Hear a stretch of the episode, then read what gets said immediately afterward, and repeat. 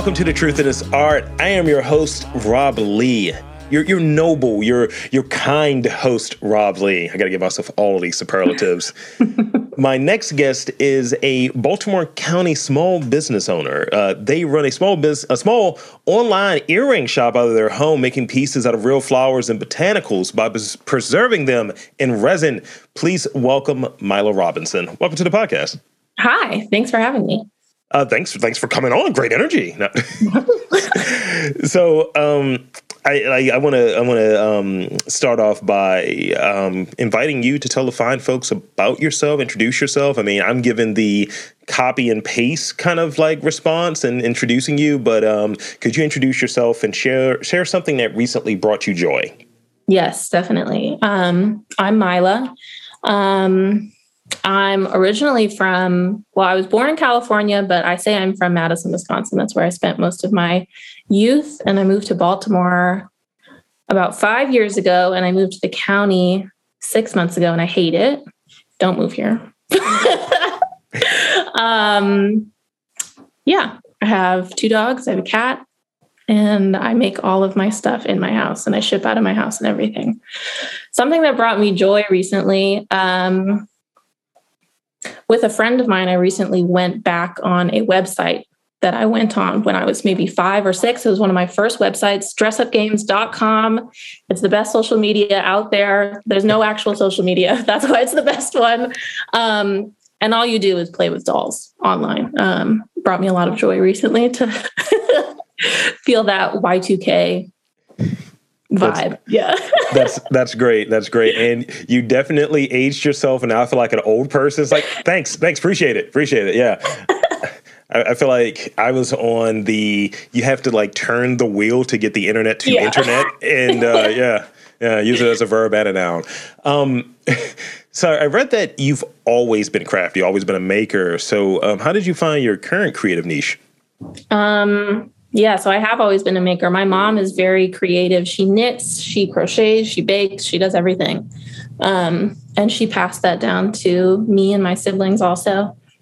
Uh, when I first started dating my boyfriend, maybe like three some years ago, we would always do crafts together. That's just like one of the things that we did to spend time uh, with each other. And we were making shrinky dinks, which is like plastic that shrinks down. It's another like 90s fad.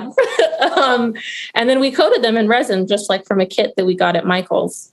Um, but then when the pandemic hit and we were just like looking for stuff to do, or I was, we were both separately looking for whatever we could do inside. Um, it dawned on me that I could put resin and dried flowers together, dried flowers from my mental health walks 2020, you know, when you were allowed to go outside just a little bit.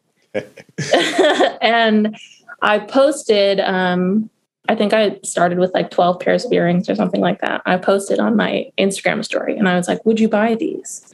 And 99% of people said yes. So I, I made a post and I sold out. And then I did it again and again and again and just didn't stop. A little, a little uh, social media listening there. Yeah, yeah. I see, I see what you did there. I see that. Yeah. so my understanding is that your your work is more than just a craft. Like it's, I see messages in there. Um, there's elements of like uh, printmaking, I suppose, where I, I, had a conversation with someone who was a printmaker and an art historian. And they were talking about how printmaking was used, and you have a message on there. Like sometimes it's just right there, front and center. And mm-hmm. obviously, I see messages on like different pieces that you've done. So, how does your work comment on social political issues and ultimately what does your work aim to say at times so when i first started making um, it was june 2020 rough time uh, yeah hmm, you, you have some blackness i have some blackness so yeah yeah uh-huh. yeah it was a weird time to you know i don't know a collective reckoning but online ugh. and also i come from um, Wisconsin, which is a really white place. Uh, Madison is a very liberal place. I saw a lot of my peers posting stuff that I thought was crazy. and um, so I started posting too. And it reflected in my work too. One of the biggest reasons why I started was to have another set of income that I could redistribute out of. Um, it was my third job at the time. Now it's my only job. So it has shifted into in what it means to me as I've gotten more online, how much I want to share about what I personally believe and how much I want to share of my work. It's been a it's been a balance. I, I don't I don't know quite right now how they come together because I'm still figuring it out as I go into my second year of making and being an online person. That's like a non-answer. I don't well, know. no, this this next one actually is very similar. This next question is very similar. So, uh, how is your work unique and truly your own? And how much of Myla is in the work? Like, in that obviously there's message and some of your beliefs or what have you, and things of that nature that's that's there, but I use nature as like, is it like, hey, you know, I like this, and you said it's on some of your your your walks or what have you. So, how much of you goes into your work? And I guess for those who might not get it, what do people need to know about you to kind of better understand facets of the work that you're putting out? How much of me is in my work? I think it varies day to day, and I try not to have too much of myself in it. I'm a pretty sensitive person, so I would actually say that 100% of me is in it but I try and remove myself from it a little bit because I get, I don't know, I get butt hurt sometimes. um, if people don't like it. Mm-hmm. Is that weird? I don't know. I don't think it is. Okay. I mean, I when when people are like, "Man, this episode got two downloads," I'm like, "Come on, man, give me a couple more, player." Right, but I when it's just like that too. For well, you're like, "Oh, it was it was nothing." I don't know. Uh, that's absolutely what I'm saying. Yeah. Ah, come on. what do you mean? It's nothing. oh, do tell. You know, it's like it's like pish posh. You know. Um, so you you you were touching on um, you're you're out there in Baltimore County. And I like how you made that distinction because mm. the county and the city are two very different places. Oh, they're so different. So I would imagine you've you spent a fair amount of time in the city. You've, you've lived in the city at a point. Mm-hmm. Um, so from your vantage point, you you know how Baltimore is described, and that's you know your assessment of that summer of 2020 with George Floyd and things that were happening. I had a bit of that in what is it uh, during Freddie Gray mm. and. Uh, just people that I worked with, people that I was on a, in a podcast network with, they were just saying very spicy things, and it brought this this question to me of Baltimore has a perception, and you're you're a person that moved in here, right? So, mm-hmm. one, it makes me question, like, so what did you what did you know about Baltimore before, like, making that move here? And two, how would you describe that real culture of the city as a person that lives here and as a person mm-hmm. that does work and creates here? It's interesting. I mean, ooh. So I moved to Baltimore, and I had never been here. I moved here with an ex. Um, we didn't visit at all. we just showed up one day and um, I, everyone I worked with, like my jobs when I first came to Baltimore, they were like, why would you move here? and I was like, I don't know, I like it. Um, I I'm from a really really white place, really God so white, and um, I was like the only person of color. I was the only black person in all almost all of my classes in school until like the 10th grade. Um, and so when I first moved here, I was so taken aback with the amount of black and brown people in the city. It really truly moved me and healed me in a way that I didn't think that was possible. Um, and then it's a additionally weird thing that there are so many transplants in Baltimore who refuse to acknowledge that there are so many black and brown people here. Mm-hmm. Um, and I find that really strange. I, f- I find it really strange. And I find the conversation of city versus county, of these neighborhoods versus those neighborhoods, ignoring things that happen structurally in the city that um, people who come and live here participate yeah. in. I don't know. So I guess in terms of, and, and thank you for that, because it's always interesting to learn what, when someone comes in here, it's like, what are you seeing? You know, and, mm-hmm. and, and, what's that vantage point? And it's my understanding with that X, you had that dartboard, and you were like, all right, let's just throw without looking. Oh, Baltimore, let's go there. Um, and you survived, you're still here. Um, yeah. So what what three words come to mind if you were to describe it like what the real baltimore experience has been for you? Like you know i've heard people throw out there oh it's gritty it's versatile and, you know it's so urbane. What, what, what words would you use? What words would you throw out there? Mm, complicated for one. Okay yeah. Cultured mm, and I feel like these words should have gone together, and I'm just picking words from the no, air. No, it's, it's fine. It's, it's okay. like when you, it's like when you said, "Hey, I'm going to Baltimore." It's like ah, I know, that place. That's how I do everything. I dig it. I dig it. Um, and historic, maybe I don't know if that's, but yeah, it's a, it's an old city, and I yeah, it's I, a really old city. You can tell. And we have museums here. Like you know, yeah. I, I, just did an interview not long ago with. Uh, Anita from um, the Museum of Industry and seeing mm. like stuff that goes really far back and even like um, Evan with the salvage archaeology and doing the digging and things of that nature and seeing like yo that was a bottle from like 1801 or some something like that. Yeah. And you know I think the the complicated thing is very true. The cultured thing is is very true because we have a lot of different people with a lot of different backgrounds that come mm-hmm. here. And I think in doing this podcast, it's an effort to expose people to the makers, to the arts and cultural sector here, to the small business owners here, and just people doing good stuff. And a lot of times that's left out of the conversation. So it's, it's interesting to hear, like, coming from, you know, BF Wisconsin, I'm sure you know what BF stands for. Uh, it can stand for a couple of things, actually.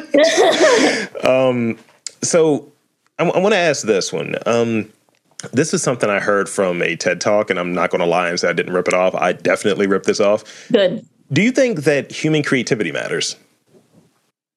Definitely. Speak. Say more on that. So, people being creative, human creativity is in yeah, people being creative. I think definitely.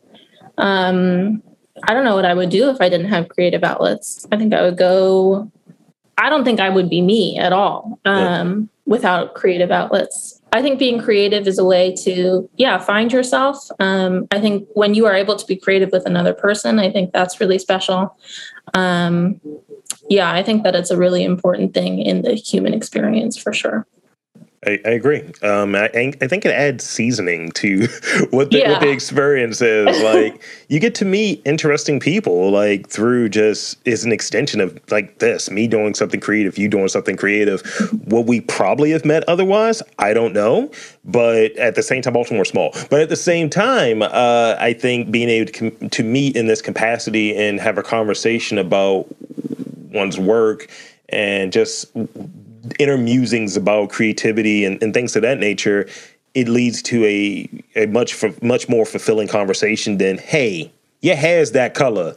You got glasses on. I do too. Let's have a conversation. It's, right. it's, it's, it's, weird. And I think definitely it adds seasoning. It's like, how'd you make that? Tell me more. People make that? Really? Mm-hmm. Um, so what draws you to to the craft of, of, of like working with resin and working with like the real flowers? Like and could you walk us through your process a little bit? Yeah for sure. Um i think a lot of people think that i work with flowers because they're very i don't know feminine or beautiful or maybe those words come to mind. Um but I actually love plants and flowers because of how resilient they are. I mean, I've had I've been trying to grow my own plants or been interested in house plants for maybe five, six years. And I have had plants for that long. I've had plants throughout that entire time and they've survived, you know, depressive episodes and vacations and of mine, you know, as their caregiver and they're still alive and they're still growing and thriving. And I think that's cool. Um, my favorite flowers to pick and dry are often wildflowers because they're really strong. I mean, when they dry, they're really strong uh, a lot of those flowers. Like I was trying orchids earlier, and um, I saw that. Yeah, th- they're so delicate that when you dry them, they just sort of like I don't know. They're very beautiful, but yeah, they don't have that same strength in them that a lot of those wildflowers do. So using resin is a way to preserve that the essence of a flower that tries to grow, and then you get to wear it. I don't know. I think a lot of people do things with flowers that you don't get to wear, but mm-hmm. wearing is sort of the whole point. That's exciting. I dig it. So how how does that work? Do you go through the process of like picking of like, look, I'm going to go here and forage these wildflowers and because I, I know nothing about resin so just just for you know for for for for um, simplicity's sake like how would you go about it so resin is it's basically a plastic that dries com- completely clear people use it to refinish floors or countertops or things like that it's um it's used widely um and it the one that i use comes in two parts you mix it and then it takes 24 hours to cure. So you can put anything in it basically that you want. Mm. Um, like I did shrink plastic before just to preserve it and give it a nice shine. Sure. But with the flowers, then it kind of holds it um, forever, just in a little in a little earring or a guy or I don't know, whatever you want to put it in. Um, but the flowers have to be completely dry, which does change their appearance, which is why I like wildflowers. Um, there's a lot of flowers who, when they dry and when they're completely, you know, dead, honestly, because yeah. you're just sucking the life out of them, um, they look a lot different. So I'm, I'm getting some. It's giving Jurassic Park. Mine is the mosquito. Yeah. It's not amber, but it's kinda. I dig it. I dig it. And um, yeah, I might I might be reaching out like, yo, I need a medallion. I need like a Jesus piece, right, with a bunch of like like orchids in it or something. Right. I'm gonna say it just like that too. Um, so, and, and do you use the term artist? Do you use the term maker? Um, whichever one that you you prefer. How do you look at generosity from from that that prism? And you touched on like being able to um, distribute some of the funds of you know what you're making. How do you? So t- so tell me about that. Why was that important to you? Mm. So I usually use the term maker. I don't I don't often use the term artist. Um, I just think it implies something else. Not that I couldn't be viewed as art, but maker is usually what I use. Generosity. I think in terms of redistributing funds, I see that more of a duty is less of a generosity part. I I think when you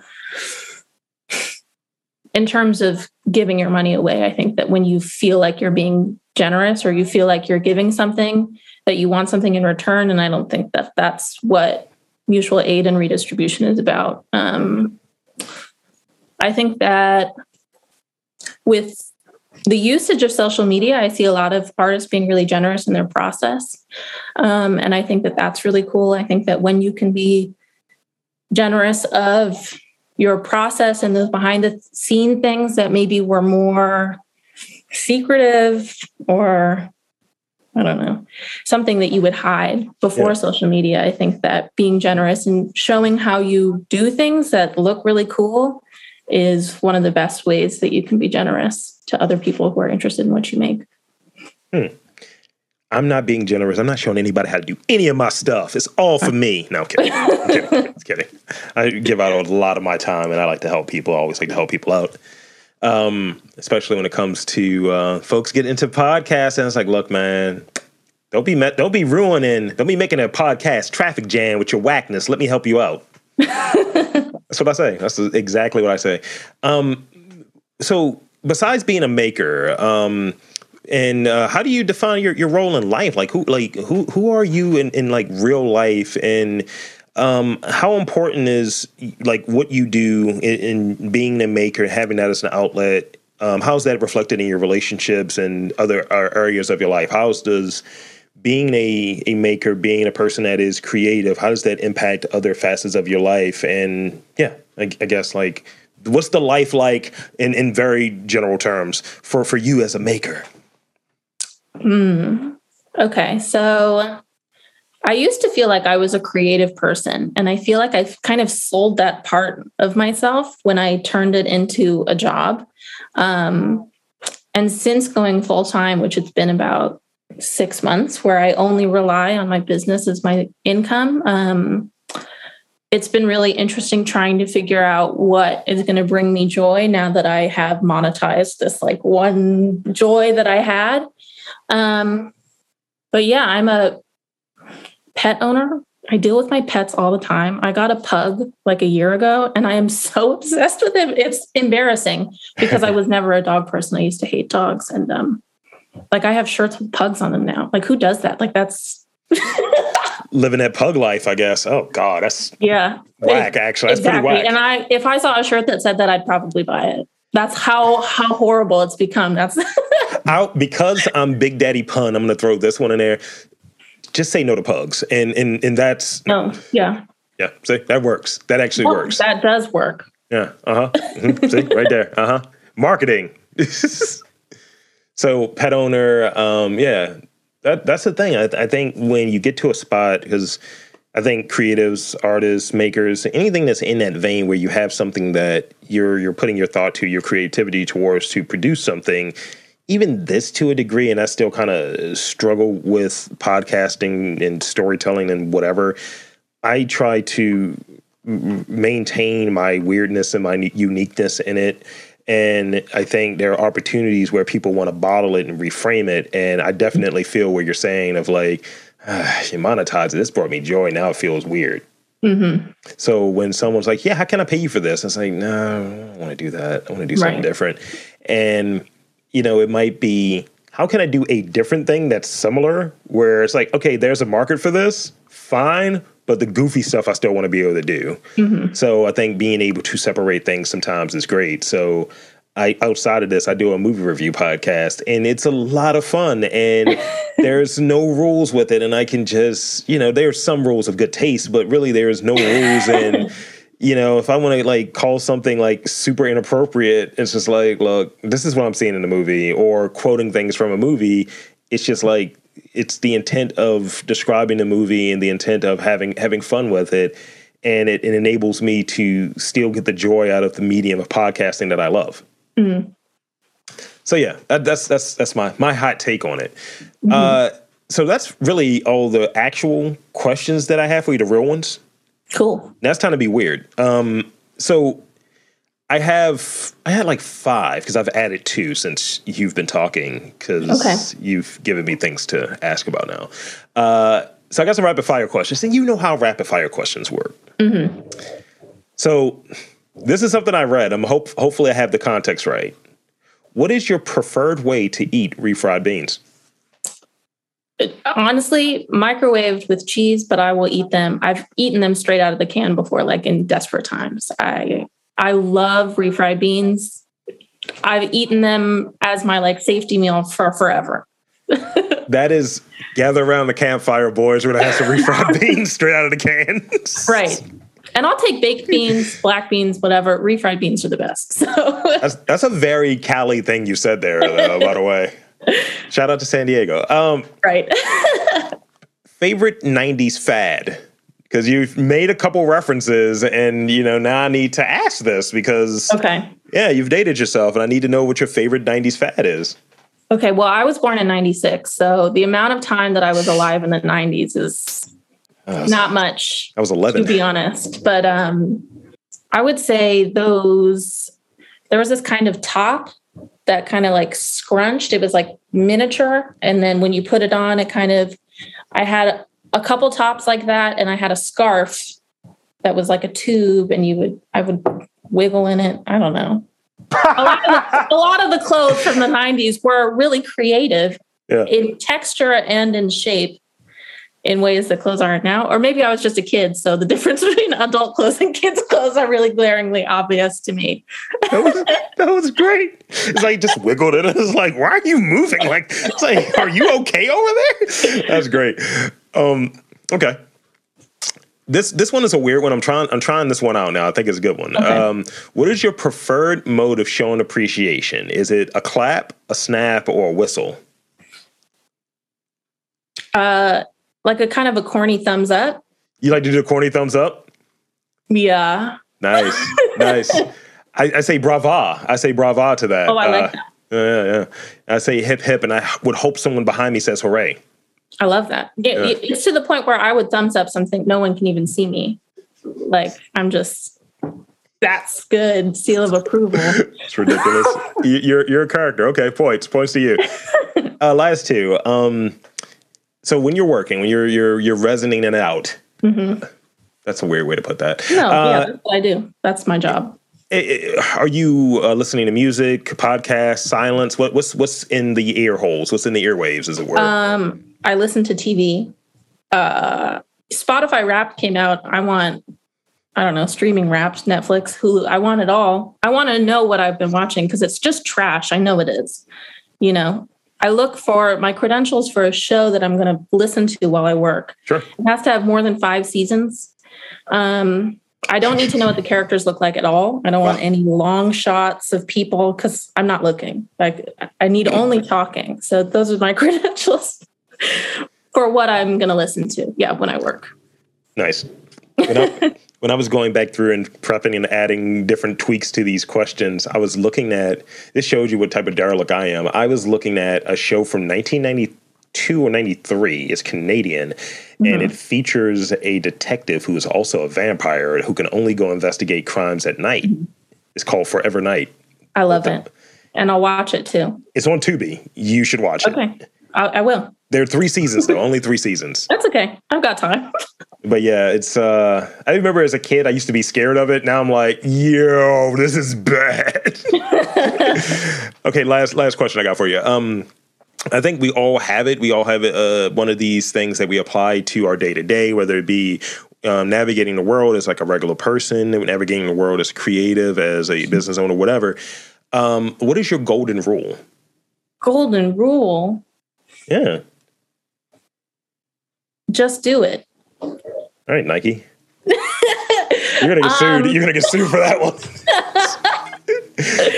What's my golden rule? I don't know. The golden rule that they taught us in school was treat people how you want to be treated, right? Yeah. Um, but I don't know if that applies to. I think mine is go with the flow. I don't know something corny. Well, I can go with corny. Corny's good. Corny's not bad. So that's it. That's all the questions that I have for you all together. Everything is done. So with that, I want to one, thank you for being on this podcast. And two, I want to invite you and encourage you to tell the fine folks where to find you and your work. Oh, okay. So I'm mostly on Instagram at Myla Makes Stuff.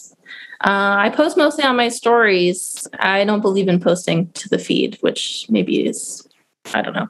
But uh, I have a website, mylamakes.com, and I'm often in person and will be as the weather gets warmer um, at in person events and markets and things like that. That's where you can find me. So there you have it, folks. I want to again thank Myla Robinson for coming on to the podcast. And I'm saying that I'm Rob Lee, and there's art in and around things in and around Baltimore. You just got to look for it.